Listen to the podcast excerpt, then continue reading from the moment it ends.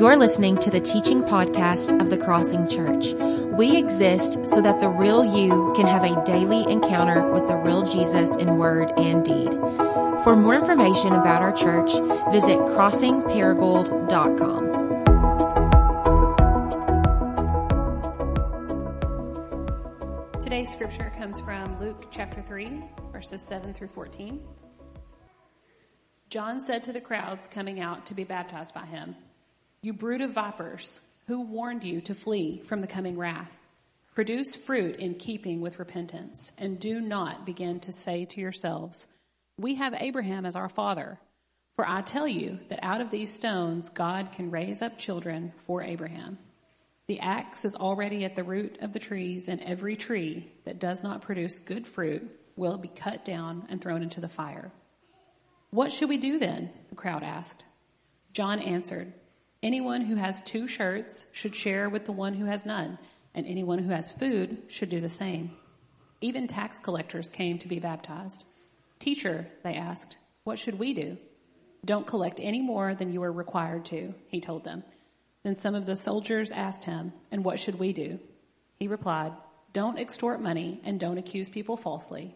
Be content with your pay. This is the word of the Lord. We believe it. Let's pray. Father, thank you so much for giving us your word. Thank you for each person who is here, who's carved out space in their lives uh, to be here today. Uh, we come because, uh, not because we just want to sing a few songs um, and hear what I have to say, but we want to meet with you. We want to hear from you, Jesus. We want to have an encounter with you.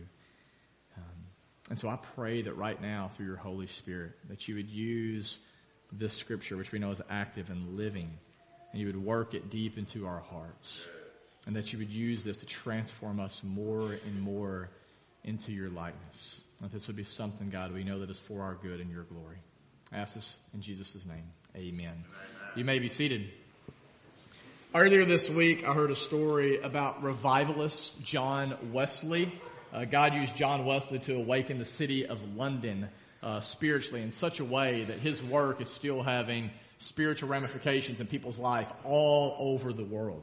And this story is not about John Wesley's leadership, it's about his personal life. And as the story goes, uh, one day this man came up to Wesley, he was riding on a horse, and he said, Mr. Wesley, Mr. Wesley, your house is just burnt to the ground. Which in fact it had. His house had just burnt down, and he lost everything. And everyone around kind of stopped what they were doing and they fixed their eyes on John Wesley who responded with this. Correction. My house is not burnt to the ground. The Lord's house has burnt to the ground. That's just one less thing for me to have to worry about. That's a real story that happened to a real person. And in response to this, author Randy Alcorn, who wrote the book The Treasure Principle and several others, he says this, Wesley's reaction that day did not spring from a denial of reality, but from the most basic reality that God is the owner of all things and we are simply his stewards. Psalm 24:1 the psalmist says the following he says the earth is the Lord's and the fullness thereof. In other words, every single thing that you have in your life right now is on loan from God to you. The food we eat is God's food. The drink we drink is God's drink. The house we live in is God's house. The air we breathe, that is God's air. And as those created in God's image, we are called to steward the resources He has given us in a way that actually reflects His generosity to the world around us. And this is where the problem comes in. Because as comedic actor Will Rogers once put it, too many people spend money they do not have to buy things they do not need to impress people they don't even like. And nearly 100 years later, I think his analysis is truer today than ever before. Listen to some of these stats. I can put some on the screen for you. According to the most recent report from the Federal Reserve Bank in New York, Americans' total credit card balance has now climbed to over $1 trillion for the first time in our nation's history. This is in large part because we spend $1.2 trillion annually on non-essential goods. What does that mean? It means stuff that we just don't need. There are 300,000 items in the average American home, and as a result, despite the fact that the size of our homes have nearly tripled over the last 50 years, the U.S. Department of Energy reports that one in every four Americans are unable to park their car in their garage. While one in ten other Americans have to rent an off-site storage space for all of their stuff. By the way, we have so much storage space in America that we could literally sleep every man, woman, and child in our nation under the total canopy of self-storage roofing. Here's one for you ladies. The average American woman owns 30 outfits. That is one for every day of the month. While in 1930, that figure was only nine outfits. And then here's one for Christmas sake. 3.1% of the world's children live in America, but they own 40% of the toys that are consumed globally. Needless to say, I think that rather than reflecting the image of a generous God who is spreading life to others, many of us instead look like childish consumers who are hell bent on getting whatever I want, whenever I want, even if it means that I'm going to neglect the real needs of those around me. And because this is such an issue, not just for people out there, but even for people in here, we need to once again listen to the words of John the Baptist. This Advent character whose sole purpose in life was to prepare the way for the coming Messiah. Uh, everything that John said and everything that he did pointed to Jesus. He, he was, he, he existed to, to help us prepare our hearts for the work that God wants to do in our life. And if you were to sum up John's message in just one word, it would be this. Repent. Change your mind. Change your perspective. Change how you are viewing God, yourself, and the world around you. And in response to this, when the crowd heard John's words, they responded with the question. In verse 10, you see it here. They asked the question, what shall we do then? John had just called it a brood of vipers. He had just said, hey, the axe is at the root of the tree and God is ready to chop down anybody who is not bearing fruit in keeping with repentance. And upon hearing this stinging rebuke, they ask, well then what do we do? And John's response is shocking to say the least. He says, here's what you do. If you have two shirts, you give one away. And you should do the same with your food. And don't take more money than you need and be content with what you have. Now I don't know about you, that's not what I expected John to say. I did not expect John to talk about possessions. I expected him to talk about prayer. That's how you prepare your heart for the work God wants to do. I didn't expect him to say, to talk about how much food you have, but how much faith you have. And the reason I didn't expect that is because like many Americans, I tend to forget something that is clear in the Bible, and it is this reality. You cannot separate your repentance from your riches. As Jesus says it in Matthew 6:21, for where your treasure is, there your heart will be also. Tim Keller says, you want to see what someone's God is? Look at what their money flows towards most effortlessly. Want to know what you worship? Look at your wealth. You want to know, like, do am I truly someone who has trusted God? Well, it's not so much about what you say with your mouth. It's about how you handle your money. That is the true measure oftentimes of whether someone is actually a follower of Jesus or not. And because that is true, if you've not already picked up on it, this morning I'm going to talk about everybody's favorite topic, which is the topic of money. Isn't it true that we love to talk about how everybody else spends their money? But very few of us like to talk about how we spend our money. And so I want to start actually the message today with an apology. I want to say I'm sorry. And I'm not sorry because I'm talking about money. I'm sorry because so often I avoid the topic of money. You know, I look back over the last 11 years and I have preached roughly 385 sermons. By my calculations, only six of those have been specifically designed to talk about your money and your possessions. So only 2% of my sermons have been about this topic. And if you're like, that sounds good to me, well, it actually sounds really convicting to me. Because when you read the Bible, it's clear that Jesus talked about money more than he talked about anything else. Jesus talked about money three times more than he talked about love. He talked about money seven times more than he talked about prayer. He talked about money more than he talked about heaven, hell, or eternity. Of his 39 parables, 17 of them were about money. Which means 25% of the time that Jesus' mouth was open, he was talking about money. And so if you're here and you're like, Jared, I wish you were so much more like Jesus. Well, if that was true, I would teach on money one out of every four Sundays. And as a way of repenting and kind of walking out my own repentance, that's what I'm going to talk about today. And if you're already kind of finding yourself getting a little bit nervous, like, quick, babe, like, like, grab the card, like, hide it, you know, like, put your wallet up, right?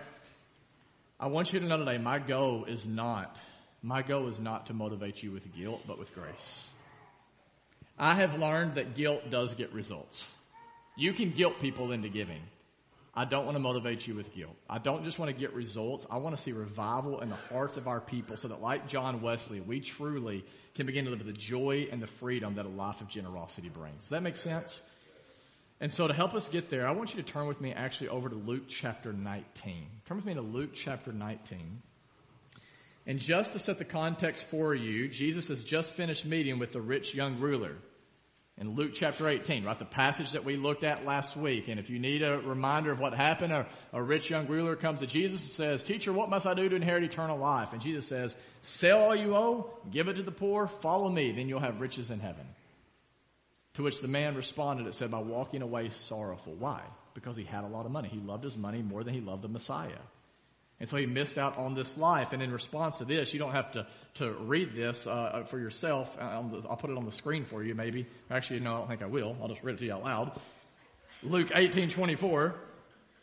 Jesus said this, how hard it is for the rich to enter the kingdom of God. Indeed, it is easier for a camel to go through the eye of a needle than for someone who is rich to enter the kingdom of God. And those who heard asked, well then who can be saved?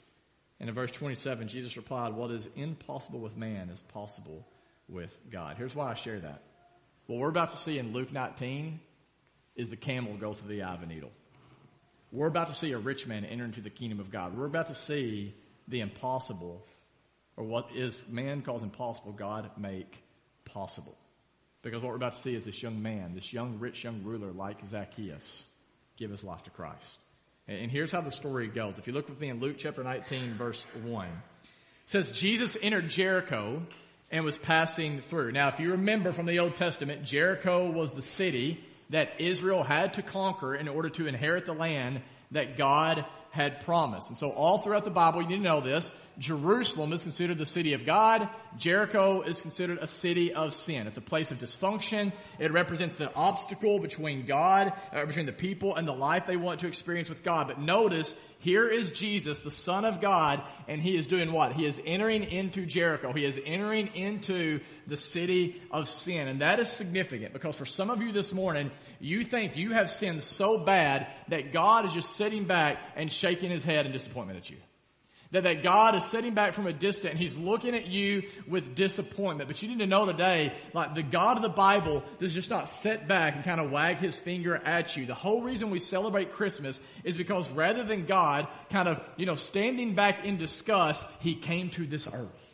He left a perfect place in heaven and he moved right into our broken, dilapidated neighborhood. It's on the wrong side of the tracks and he did this through the person of Jesus rather than God sitting back with condemnation in his eyes. He moved towards us with compassion in his heart. That's what's behind verse 1. Jesus entered into Jericho and was passing through. Verse 2. And a man was there by the name of Zacchaeus. He was a chief tax collector and he was wealthy. Now every single detail in that verse is important.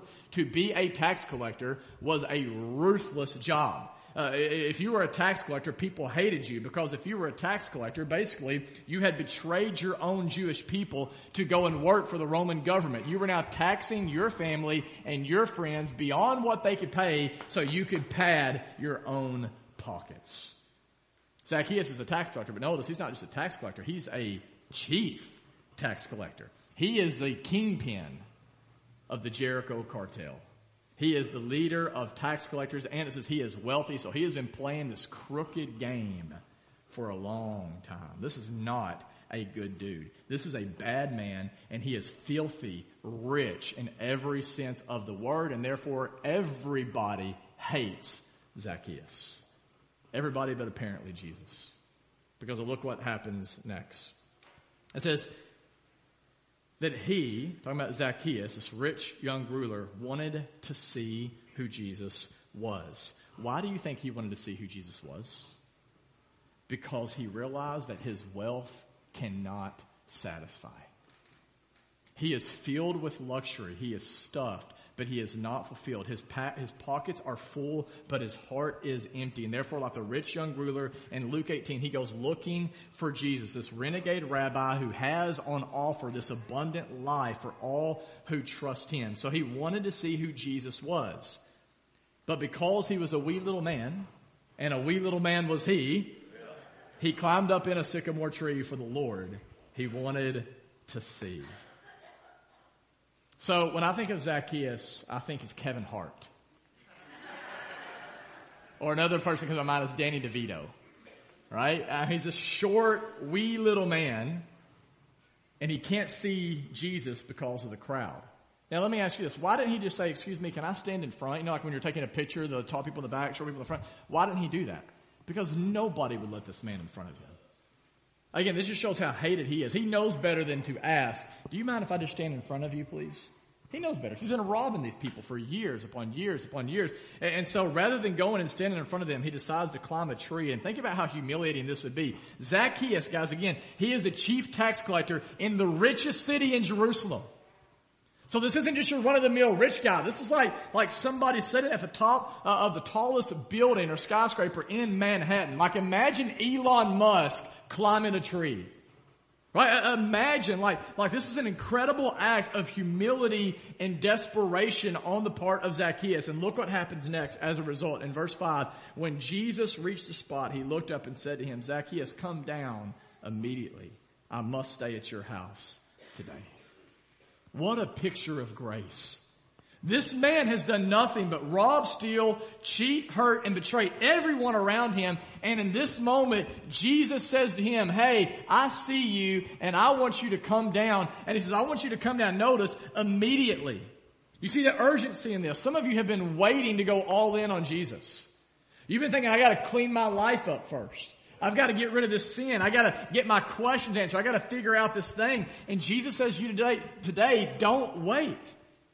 Don't put this off. Come down right now. This is what Jesus says to Zacchaeus. Come down immediately because I want to go stay at your house. And so in verse six, Zacchaeus came down at once and he welcomed him, welcomed him gladly. How do you know if you've met the real Jesus? There's going to be joy in your life. There's going to be gladness in your heart. That's what we see right here. But if you notice in verse 7, not everybody's happy.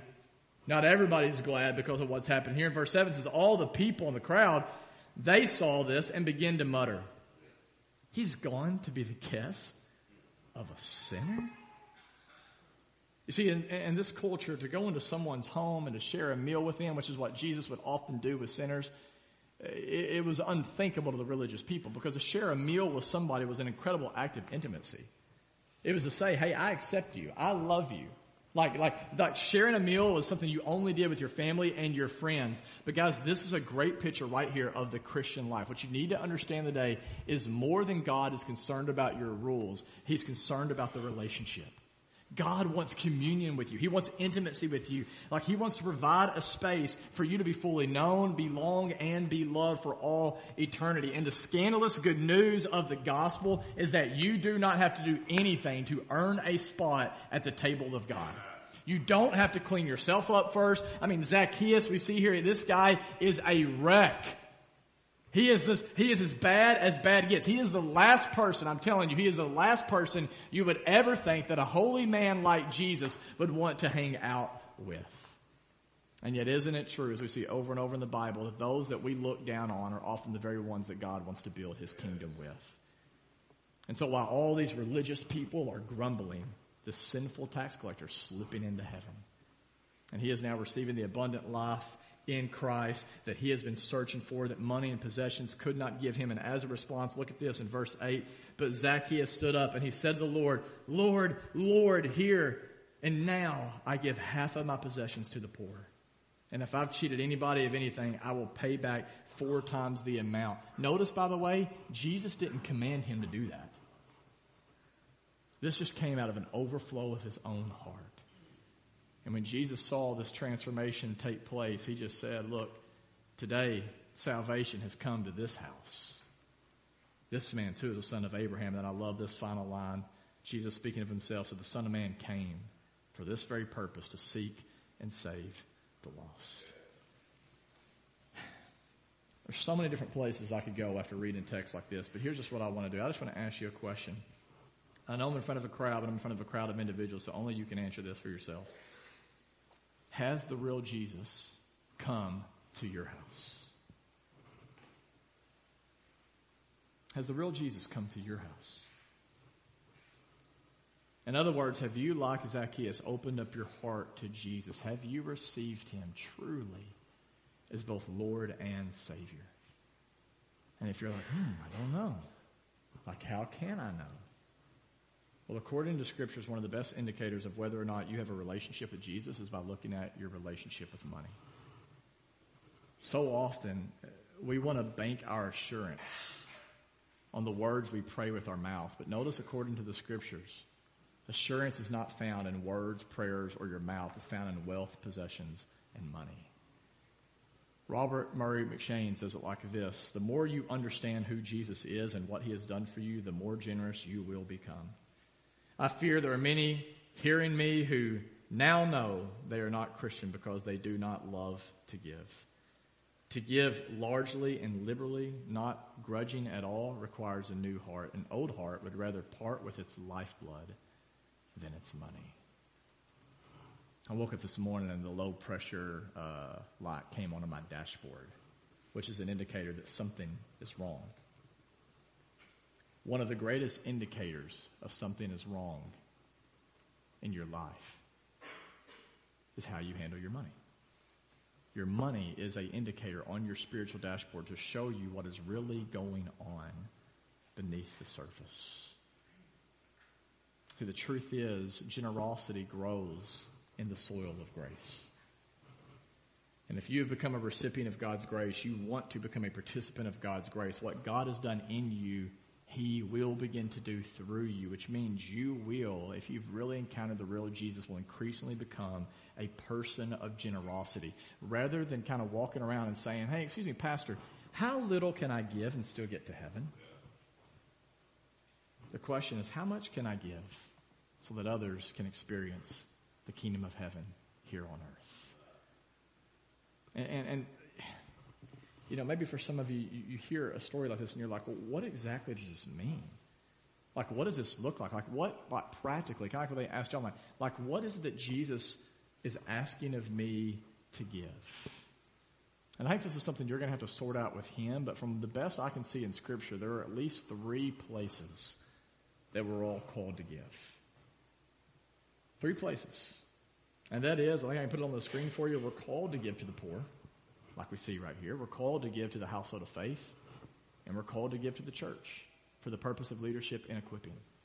And I, before we end the day, just want to say a very quick word on each. And so if you're taking notes, first, in response to the grace we have already received in Christ, we need to be a people who give to the poor.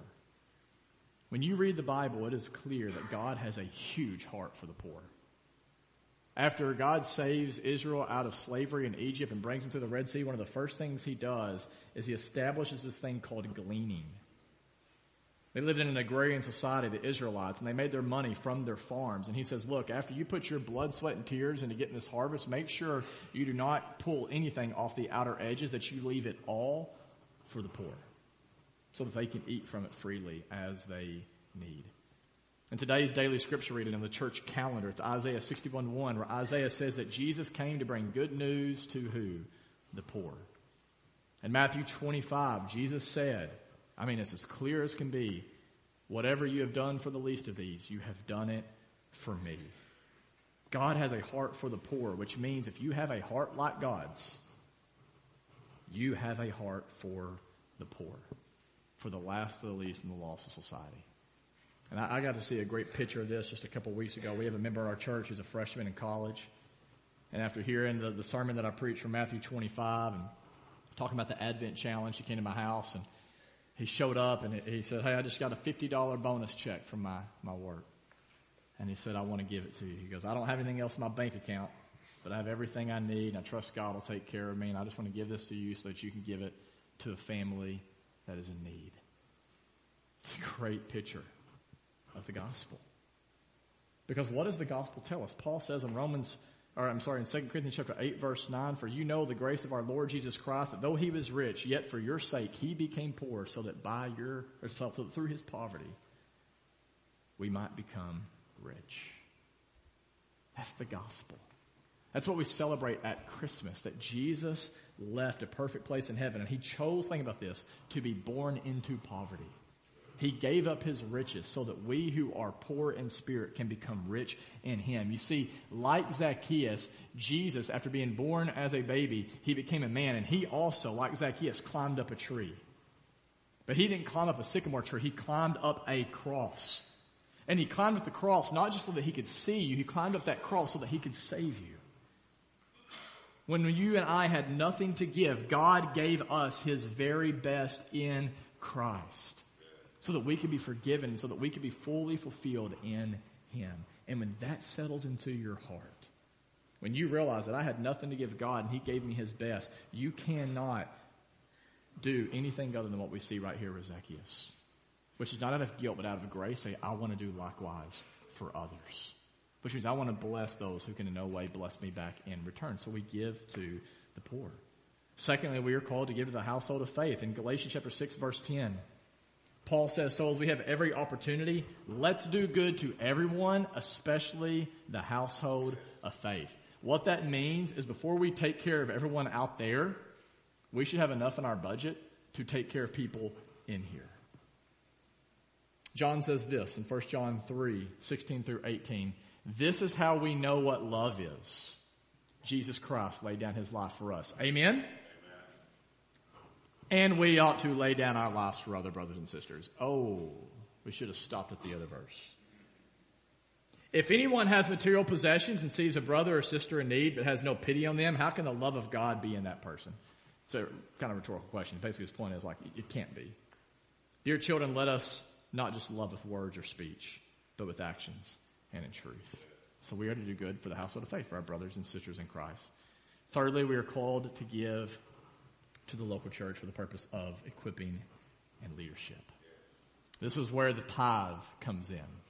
And tithe simply means to give away 10% of your income. It means to trust that God can do more with my 90% than I can do with my 100%. And just so you know, as far as I can tell, the only place in scripture where God tells us to test Him is around the tithe. In Malachi chapter 3 verse 10, he says this, bring the whole tithe into the storehouse. Talking about the temple, talking about giving it to the priest that there may be food in my house. Test me in this, the Lord Almighty, and see if I will not throw open the floodgates of heaven and pour out so much blessing that there will not be room enough to store it. So you're like, wait a minute, is this like a prosperity gospel verse? Is this saying that if I tithe, God will give me more money? It could mean that. I think it really could mean that. I think of uh, Rick Warren, who is, is incredibly wealthy, millionaire, and he says that he believes the reason God blessed him with the number one book sale like of all time, The Purpose Driven Life, is he said because God knew what I would do with the money. Rick Warren, I don't know if you knew this, he practices literally what's called the reverse tithe. He keeps 10% for himself and gives 90% away. He's like, I think God knew that that's what I do with the money, so he blessed me in that way. So it could mean that. But I think more times than not, more than it meaning a, a, a material blessing, I think it means a spiritual, an emotional, relational blessing. You know, I've told you before, Tyler Staton is a pastor who has influenced me uh, a lot in my life, especially around the areas of generosity and simplicity. And I heard him tell a story last week about a time where God laid on him and his wife's heart um, just this desire to give to the church $25,000, which he said they did not even have in their bank account at the time. He's the pastor of the church. And he said, I really feel God called us like to give 25,000 to the church. And so he did. So we're going to trust God. And things quickly began to unravel after that. COVID hit. Uh, they had to put their son in preschool and it was way more expensive than they thought it was going to be. Uh, they began to struggle to pay their bills. They had to downsize their apartment. They already had a small two bedroom apartment, had to downsize that. And he said, but in the process, what happened is I began to lose some of my faith in my own church or in the church. And it's what happened is I began to see people come out and provide for us in incredible ways. People began to help pay some of our bills and make sure we had enough to eat. He said, in the process, God built in me a faith like I had never had before for him and his local church. And so sometimes it's a material thing he's wanting to do, but sometimes it's way deeper than that. And if you hear that, you're like, well, Jared, the Bible never actually commands us in the New Testament to tithe. Like I see it in the Old Testament, but I don't see it in the New Testament. Well, you need to read a little bit closer because though you're not necessarily commanded to give in the New Testament, it's sure expected by Jesus. This is Matthew 23 verse 23, writing to, talking to the Pharisees, says, Woe to you, teachers and law of the Pharisees, you hypocrites. You give a tenth of your spices, mint, dill, and cumin. And so remember, it's an agrarian society, so it's saying you tithe 10% of your income, but you've neglected the more important matters of law, justice, mercy, and faithfulness. And look at this. You should have practiced the latter. You should have tithed, but without neglecting the former. And so when you read the scriptures, it's clear, guys, Jesus does not lower the bar of generosity. He raises it. He says you should keep tithing, but you should do more than that. You should also meet the needs of those around you. And why? Why does Jesus call us to do this? Well, one, it reflects the image of a generous God. But also, and I've become more and more convinced of this in the American church, one of the greatest barriers to God's grace is our greed.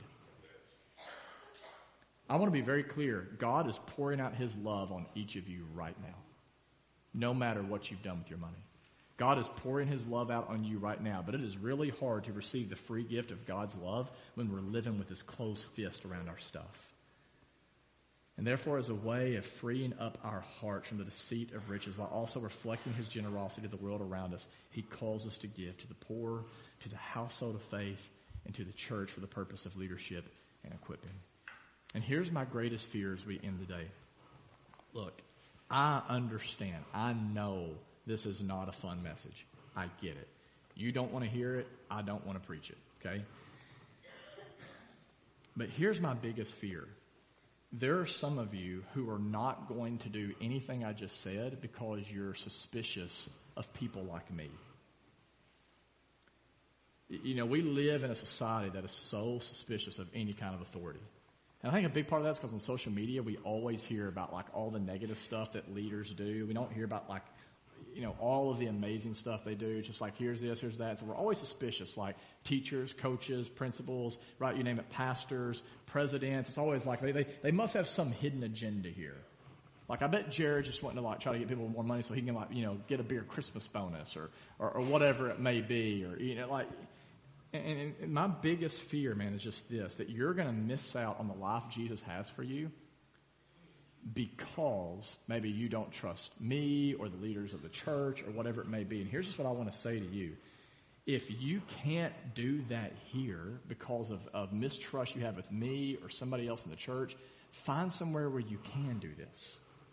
Like this ultimately is not what's being asked of you today to live a life of generosity. This is not about me.